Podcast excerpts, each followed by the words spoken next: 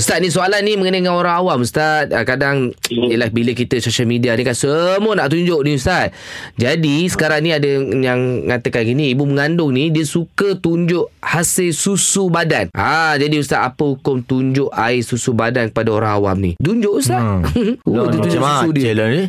Itulah. Ah, pelik-pelik ni. No, boleh-boleh gini lah. Mungkin dia dia mungkin ada satu apa satu grup dalam media sosial. Uh, tentunya ada satu grup yang nak berkongsi tentang khasiat susu ibu nak memotivasikan ibu-ibu yang apa menyuapkan mengandung menyusukan anak ni kan. Uh, supaya apa menggunakan susu badan kebaikan apa semua. Jadi tunjuklah Uh, apa ni dia punya apa ni susu yang telah diperah cara penjagaannya Hmm. peti ke apa semua kan cara nak menyediakan. Jadi uh, jadi kadang-kadang di set public. Jadi bukan hanya dilihat oleh grup uh, kaum wanita ataupun kumpulan dia tapi kadang uh, apa orang lain pun apa melihat sama. Baik. Hmm.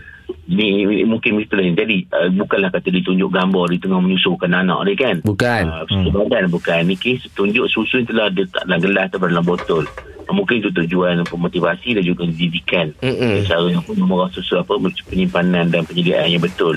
Baik jadi gini uh, pertama air susu badan ni dia bukan aurat Tiba Hmm. kalau kita apa uh, bicara secara hukum Hmm. uh, dia bukan aurat macam darah kan dia sesuatu yang cair pada badan manusia air, air liur Hmm. air mata air Ya. susu badan peluh kan uh, jadi ataupun darah Okey, jadi dia bukan aurat. Ha, jadi kalau kita melihat itu, pertama dia apa dia tidak berdosa lah.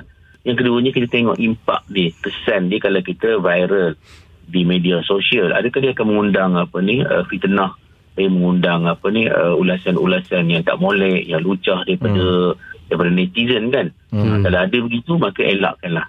Okey Kalau kedua bataskan maknanya grup itu tidak public tapi hanya untuk kumpulan Wanita. ataupun yang ada keahlian yang kena daftar masuk semua kan Ah, untuk wanita saja ha, gitu Okey Keren. Faham Ustaz Terima kasih sama